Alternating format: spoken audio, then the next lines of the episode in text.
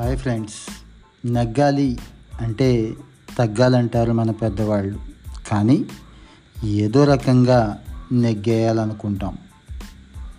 ఏదో రకంగా సక్సెస్ సాధించేయాలి అనుకుంటాం. కండబలంతోనో మనకున్న పలుకుబడితోనో పదవితోనో పాండిత్యంతోనో వాక్చాతుర్యంతోనో ఏదో రకంగా సక్సెస్ అయ్యేదాకా నిద్రపోను. నే తలపెట్టిన పని అదేనండి. అనుకున్న పని. ధర్మబద్ధమైందా? పక్కవాడికి ఏదైనా హాని కలిగిస్తోందా? పక్కవాడిని ఇబ్బంది పెడుతోందా? నేను నడుస్తున్న మార్గం సరైందేనా? నే కరెక్ట్గా ఉన్నానా? అనే ఆలోచించే స్థితి కూడా ఉండదు. పని పూర్తి కావాలంటే ఏదో ఒక రకమైన దగ్గర దారి చూసుకుంటాను.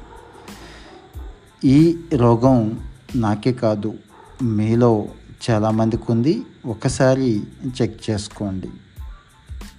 చతుర్విధ ఫల పురుషార్థాల గురించి మన సనాతన ధర్మం చక్కగా చెప్తుంది.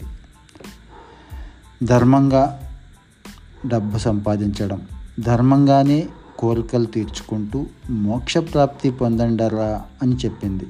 మరి సక్సెస్ అవడానికి పట్టుదల అవసరమే కానీ అది మరీ మండుపట్టుదల అవ్వకూడదు. జీవితంలో అన్నిసార్లు కూడా విజయం సాధించాల్సిన అవసరం లేదు. విజయం అపజయాలకి దూరంగా ఐ మీన్ సమాన దూరంగా కూడా ఉండొచ్చు. అలాగే రిస్క్ రిస్క్ రిస్క్ తీసుకోండి అని చెప్తూ ఉంటారు మన వాళ్ళు. ఓకే రిస్క్ అవసరమే కానీ అది ఓవర్ రిస్క్ కాకూడదు. ఆలోచన అవసరమే అది దురాలోచనగా మారకూడదు. వీటి మధ్య ఉన్న గీత చాలా సన్నది. అవసరమైన చోట అణుకువ వినయం విధేయత మౌనం కూడా ఆయుధాలుగా మారతాయి. మనకి ఎంతో పనికొస్తాయి. ఒక మూర్ఖుల సభలో ఒకే ఒక పండితుడు ఉన్నప్పుడు అతను మౌనంగా ఉండటమే సమంజసం.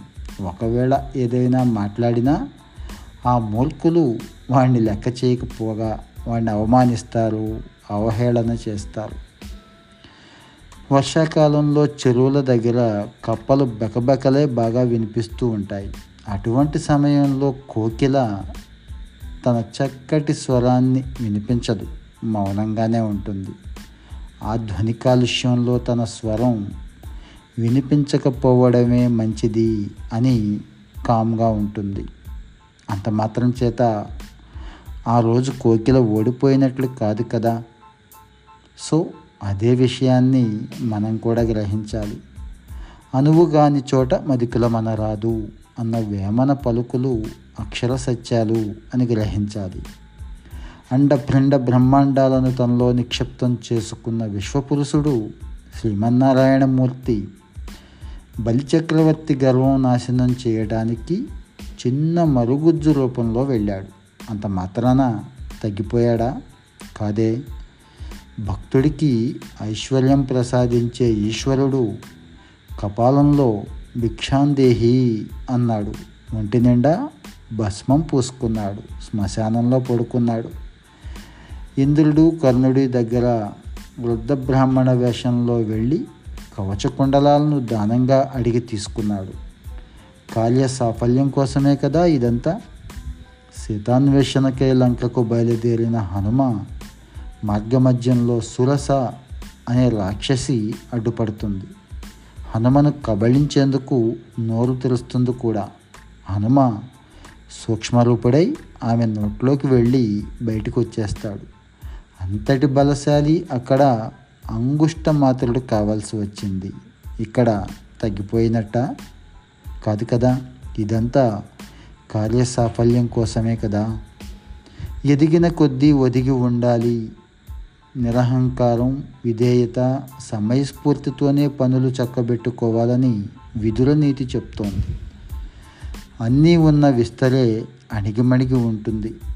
నిండుకొండ తొణకదని ఇలాంటి సామెతలన్నీ ఇలాంటి సందర్భాల్లోంచి వచ్చినవే మనం విన్నవే. తెలివి లేనప్పుడు అన్నీ తెలుసు అని విర్రవీగాను. గురువుల నుంచి కొంత జ్ఞానం పొందాక ఏమీ తెలియని అజ్ఞానిని అన్న సత్యం గ్రహించాను. అన్న సందేశాత్మక నీతి బోధ భద్రహరి శతకం అందిస్తోంది. మధుర రసాలతో నిండి ఉన్న మామిడి చెట్లు ఆ పండ్ల బరువుకు వంగే ఉంటున్నాయి. ఎవరి కోసం? ఎందుకోసం? మన కోసమే కదా? అవి అందుకొని ఆ చెట్టుని పొగడకుండా ఉండగలమా? సో ఎక్కడైనా సరే నెగ్గాలంటే తగ్గాలి. తగ్గితేనే జీవితపు పగ్గాలు మన చేతికొస్తాయి. ఫ్రెండ్స్ ఈ ఎపిసోడ్ మీకు నచ్చినట్లయితే సబ్స్క్రైబ్ చేయండి. మీ మిత్రులకి షేర్ చేయండి. Thank you.